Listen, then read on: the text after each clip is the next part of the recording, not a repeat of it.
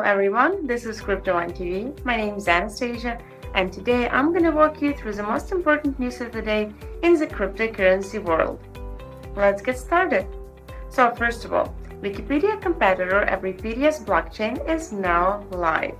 The blockchain based Wikipedia competitor announced the launch on Thursday, allowing users to earn its IQ tokens for adding or editing articles on the platform.